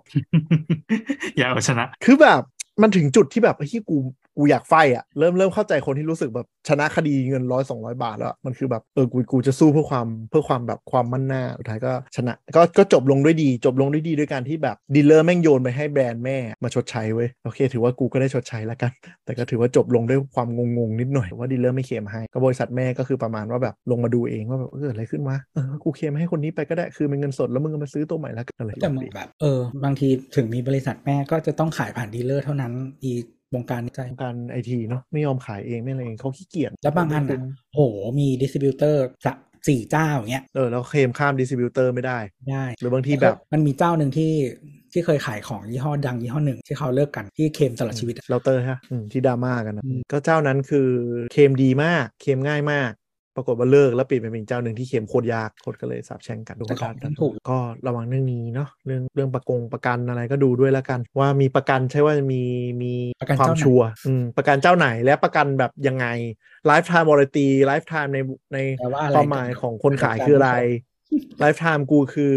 อ๋อรุ่นนี้เหรอ ปกติ cycle มันอยู่แค่ 2 ปี เพราะฉะนั้นพอเกินไป2ปีแล้วกูก็มีประกันให้มึงเลยนะก็ต้องไป fight ซึ่งถ้าเป็นแบบตัวแทนที่ดีก็อย่างที่พี่แอนบอกว่าคือเขาจะเคลมเป็นรุ่นเทียบเท่าให้ไปการแต่หลายเจ้าก็คือเอาตรงนี้มาหากินด้วยความมักง่ายว่า คนก็ไม่รู้หรอกประกันตลอดชีพ ตลอดชีพของสิ่งนั้นไม่ใช่ตลอดชีพมึง ไม่ใช่ตลอดชีพมึงอยู่แล้วเออได้ๆไม่ใช่ตลอดชีพมึงอยู่แล้ว แต่ตลอดชีพอายุสินค้านั้นน่ะ บางอันไซเคิลมันสั้นไงงานทีวีอย่างเงี้ยก็ประกัน 2-3 ปีใช่ไหมบางอันก็จะชอบเอาประกอบประกันแบบตลอดไปมาล่ออะไรเงี้ยแต่จริงๆก็คือกลายเป็นว่าถ้ารุ่นนี้เลิกขายบนเชลฟ์เมื่อไหร่หาสต็อกให้ไม่ได้ก็คือเคลมไม่ได้ ซึ่งบางทีคุณไปซื้อแบบกลางเจนแล้วอะกลายเป็นคุณแบบประกันเหลือแค่ปีนึง เกิดปีเสียปีที่สองแล้วแบบเออนึกว่าจะไปเคลมอะไรอ้าวมีอะไรอีกมั่งเอ่ยมีเป่าฝุ่นในตลับโคตรโบราณเลยฝุ่นเนี่ยมีผลต่อทำให้มือถือหลายคนที่ชาร์จไม่เข้า นะครับ ก่อนที่จะไปส่งร้านซ่อมหรือเคลมว่า เอ้ย แบบมือถือชาร์จไม่เข้าแล้วนี่นะชาร์จไม่เข้าแล้วไม่ฉายส่อง เอาไฟฉายส่องดูก่อน แล้วก็เอาอ่าไม้จิ้มฟันพลาสติกเดี๋ยวนี้มันมีเยอะแล้วนะ เป็นแบบไม้จิ้มฟันพลาสติกเขี่ยออกมาก่อน บางทีก็จะชาร์จเข้าได้เลย เราเห็นไอ้นี่มันมีขายเป็นชุด kit ทำความสะอาด AirPods มันก็ใช้ดูใช้ดีเหมือนกันนะแคะขี้หูแคะขี้หูเออ มันจะมีแบบ มีแบบที่แยงเออ มีที่แยง มีหัวปัดอืมอ่า มีผ้า มีนู่นนี่นั่น อะไรอย่างเงี้ย ก็ใช้ได้นะ ลองหามาดูนั่นแหละ ก็ไปแคะรู USB-C หรือ Lightning นะครับเหตุผลหลายคนที่ชาร์จไม่เข้าก็คือหรือให้รู้สึกว่าลำโพงเบานะขี้มือมึงค่ะเออลำโพงเบาไม่ไม่ค่อยชัดหงายมาแล้วแงะขัดก่อนเลยนะ iPhone เนี่ย iPhone ทุกรุ่นตูดจะไม่เท่ากันเสมอ ฝั่งหนึ่งจะมีรูประมาณ 7 อีกฝั่งหนึ่งจะมี 3-4ถึง4ฝั่งที่รูน้อยคือไมค์ฝั่งที่รูเยอะคือลำโพง ประมาณแบบสักสักสี่ห้าปีแรกของ iPhone มันจะมีคนถามตลอดว่าทำไมลำโพงไม่ดังอืมลำโพงไม่ดังคือหมายถึงว่าทำไมมันดังข้างเดียว ใช่ มันดังข้างเดียวอยู่แล้วโว้ย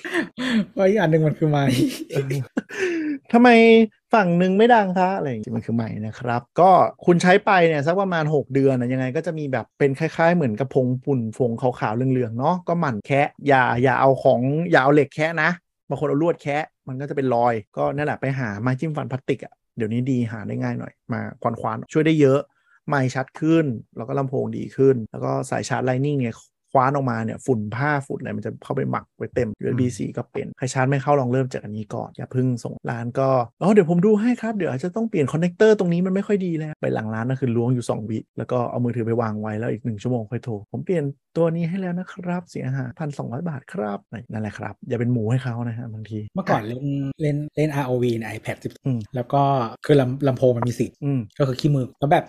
คือต้องแคะบ่อยมากอืมก็เลยแบบเออใส่เคสก็ได้วะอืมเพราะว่าออเคสถ้าไม่ใส่เคสคราบมือมันจะแบบเลยออกมาโดนใช่ปะขูดขูดขูดเออจะเลยออกาไปหมักอยู่ตรงนั้นเวลาเล่น ROV แล้วก็แนะนำเพื่อนให้เล่น ROV ด้วย iPad เพื่อนบอกว่าหนักมากมึงมึงเล่นได้ไงเฮ้ยมันใหญ่ ไม่ใช่คือมันหนักไงอีจิปแล้วก็เล่นถืออยู่อย่างเงี้ย ถือเลยเหรอ ถือดิ ไม่เห็นบางคนเวลาเขาเล่นเขาจะแบบตั้งไง แล้วก็แบบโปงไม่ถนัดอืมแล้วก็คนเล่นด้วย iPad มันจะได้เปรียบ เพราะมันจะเห็นไกล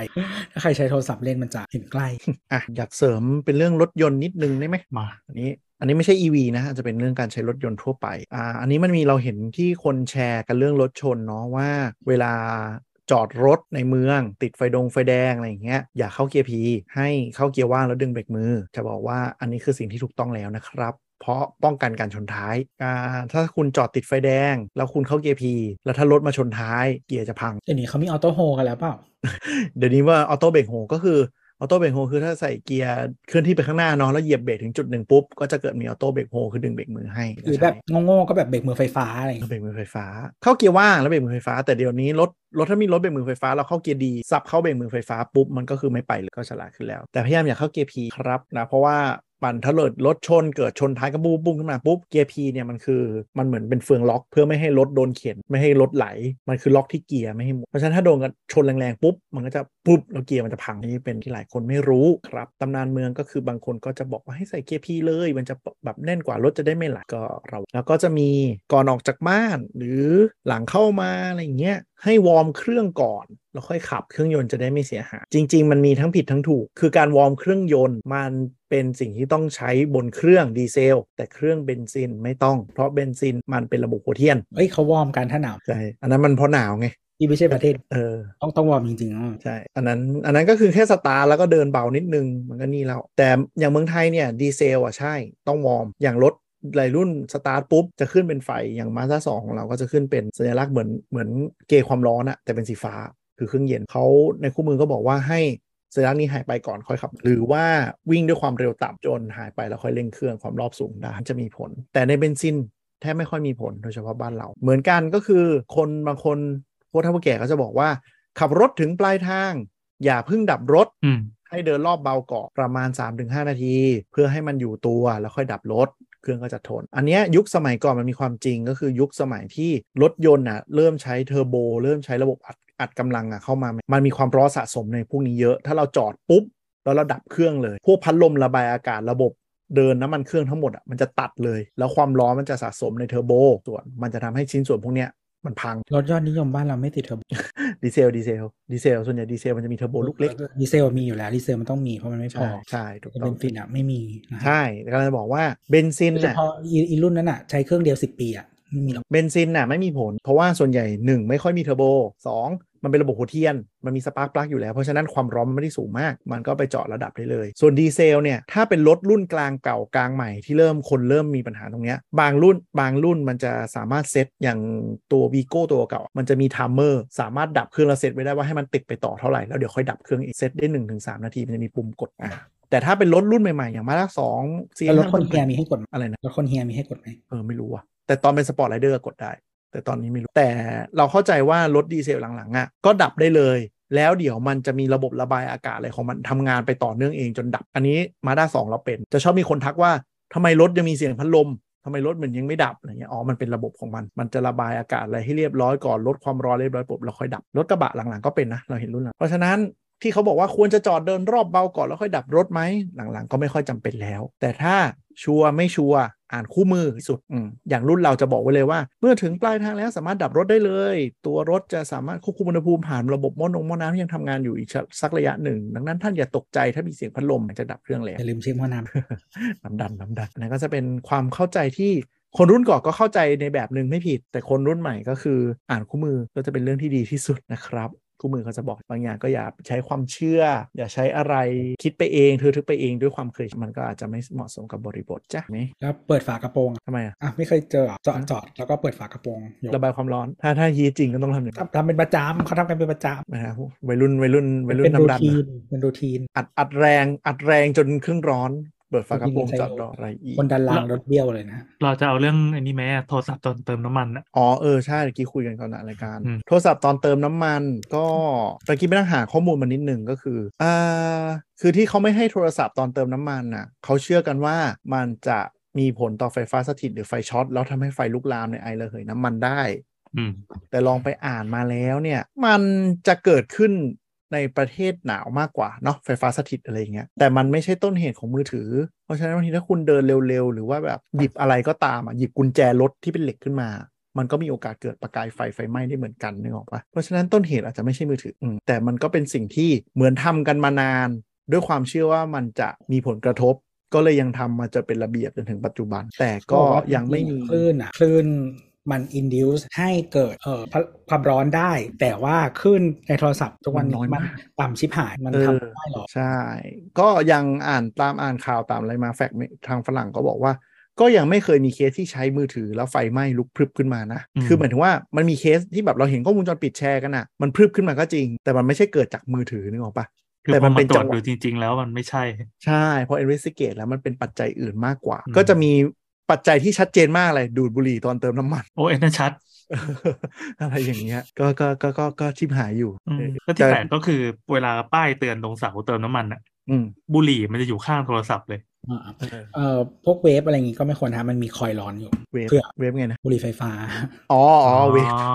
เออใช่ใช่พวกไข่ลงไข่ร้อนเนี่ยไอระเหยน้ำมันอาจจะบันพรึบขึ้นมาได้ แต่คือจอะริงๆสิ่งที่มันพ่นออกมาปกติมันเป็นไอ้น้ำว่าก็เผื่อ แต่สุดท้ายก็คือมันก็เลยกลายเป็นว่าอ่านอ่านไปต่อว่า แล้วทำไมถึงยังไม่เอาออกกันเนี่ยมันไม่ไม่มีผลอะไรเงี้ยสุดท้ายเหมือนแปะไว้อะให้เป็นกุศโลบายว่าอย่าเล่นมือถือแล้วคุยโทรศัพท์ตอนเติมน้ำมันเพราะมึงจะได้ตั้งใจดูว่าน้ำมันไม่ได้รั่วเป็นเหมือน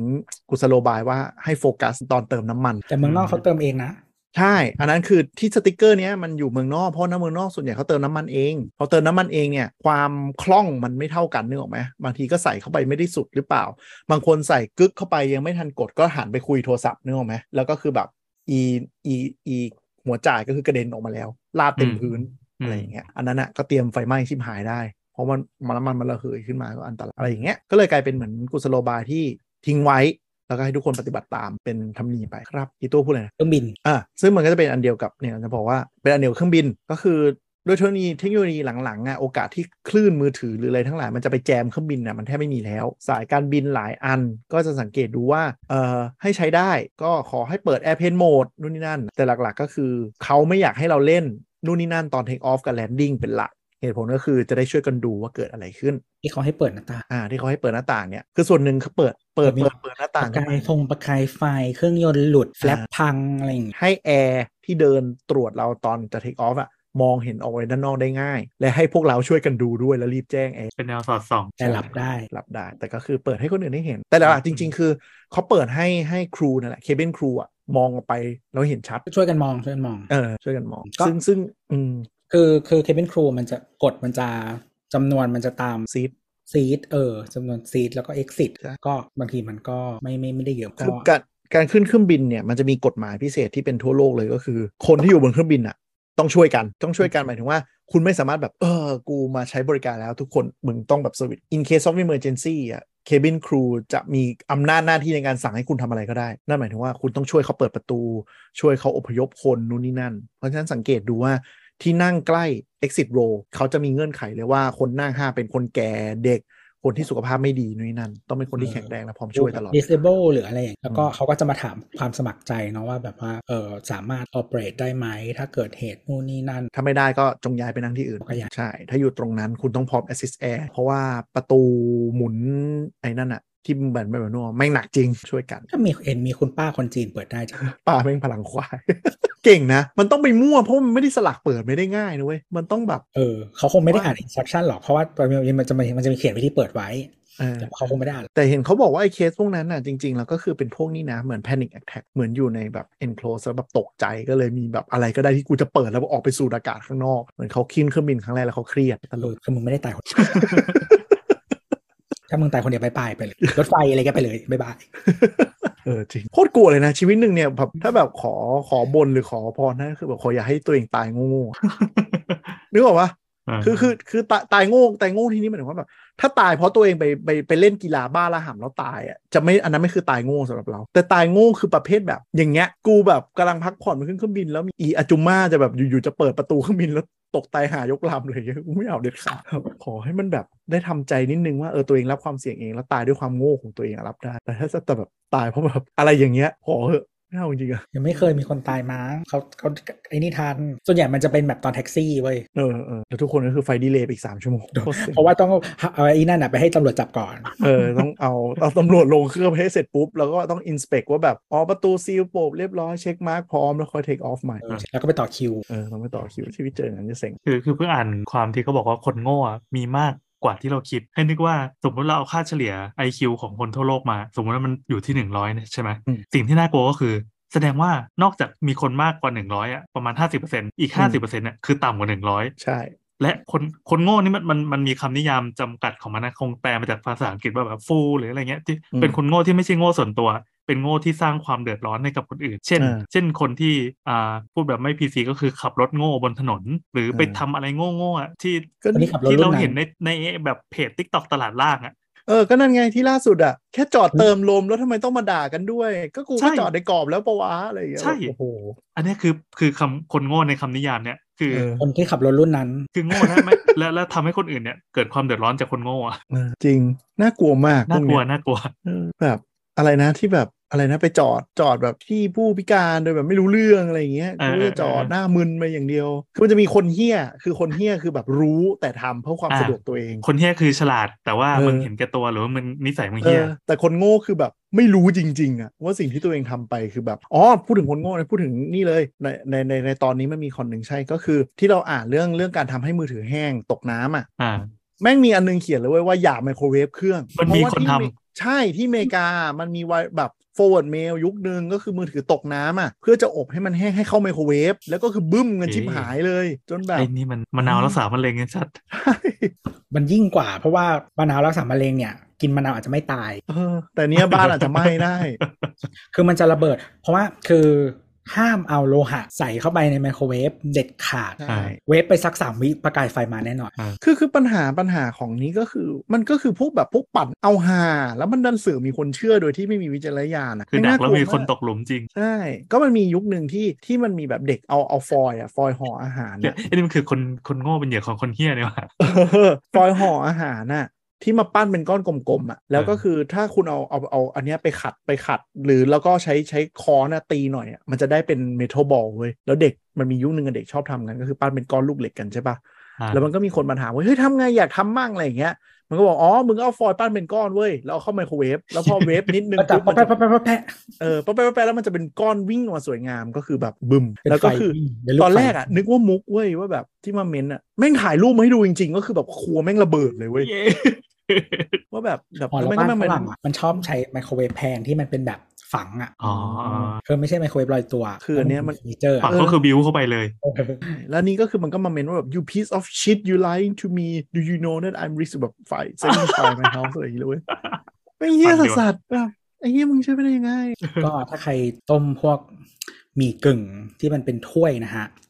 แกะฝาให้ให้แบบเรียบนะฮะก่อนเข้าเวฟใช่คือใช่ฝาพวกนั้นมันเป็นฟอยล์ใช่ไหมมันจะเป็นอลูมิเนียมแต่ว่าตัวตัวคัพอะมันจะเป็นกระดาษหรือเป็นพลาสติกอะไรอย่างเงี้ย ซึ่งเออมันมันมันมันไม่เป็นไรอะแต่ว่าฟอยล์แกะออกให้หมด แต่เรารู้สึกเราจำได้ว่าเขาไม่ใช้วิธีเติมน้ำร้อน เราจำได้ว่าครับเขาก็ไม่ให้ไม่ encourage ให้เวฟเปล่าวะเอ่อต้องต้องดูว่ามันทำจากแต่ละยี่ห้อเดี๋ยวนี้ทำจากอะไรไม่เหมือนกันอ๋ออืมต้องดู ก็ดูที่แพ็กเกจอะส่วนใหญ่จะบอกอยู่แล้ว microwavable หรือเปล่า คือหลักการทำงานของไมโครเวฟมันคือทำให้น้ำสั่น ซึ่งก็ถ้ามันเป็นอะไรที่เป็นโลหะก็จะเกิดประกายอย่างรวดเร็ว จริง ๆ จะบอกว่าถ้าทดลองอะมันสนุกมากแต่ก็ไม่อยากให้ encourage ไปทดลอง คือแบบเอาพวกแบบเศษเหล็กหรือฟอยล์คันหมอใส่เข้าไปแล้วเวฟอะ YouTube ก็มีมึง เออเออเออไปดู YouTube เอาแล้วกันมันจะคนโอ้โหเท่ดูเออแต่ถ้าคุณเลยเลยจุดไม่กี่วินั่นน่ะ ก็คือบึมอย่างรวดเร็วทันทีเท่มาก YouTube ก็มีมีให้ดูเยอะแยะนะฮะไม่ไม่ต้องลองอีกอย่างอ่าจะให้ปิดตอนก็คือ อะไรที่สอนกันมาต่อกันมาก็พยายามหาต้นเหตุนะครับว่า สาเหตุมันคืออะไรเทคโนโลยีมันเปลี่ยนไปแล้วไหม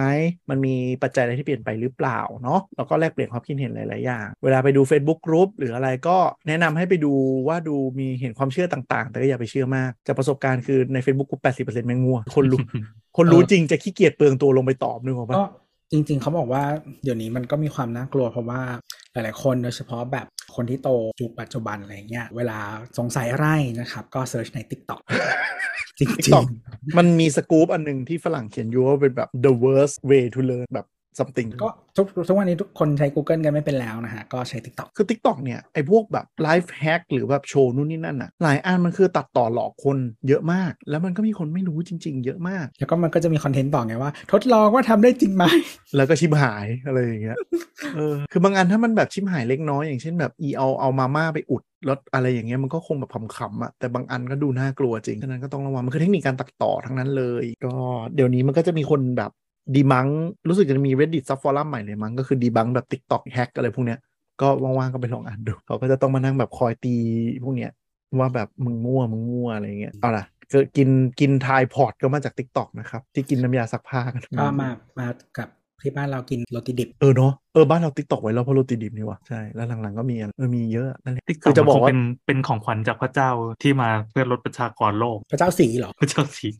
ทำไงก็ได้ให้คนเหลือเฮ้ยน้อยพวก conspiracy มันคิดจริงๆว่า TikTok มันทำให้คนแบบเพื่อเป็นการการจำกัดเอ่อกำจัดโลกตะวันตกอะปล่อย content ให้แม่งแบบตีกันเองอะไรจริงอะจริง ก็ก็อย่าเชื่ออะไรบน TikTok ครับ หมายถึงว่าเชื่อได้อะไรได้ แต่ก็ก็ระวังไว้นิดนึง เนื่องจากว่าความมันเป็นแบบวิดีโอสั้นไงบางที context มันไม่ครบด้วยบางทีเขาอาจจะถูก แต่มันไม่ไม่ครบทุก context อะไรต้องมีวิจารณญาณเราไม่ค่อยกลัวเรื่องวิจารณญาณของคนที่ฟังมาถึงตรงนี้หรอกแต่ว่าฝากบอกญาติโยมไม่ให้มีสติกันด้วยนะก็จริงก็จริงท่านผู้ฟังของรายการเราถือว่าเป็นผู้ดีแล้ว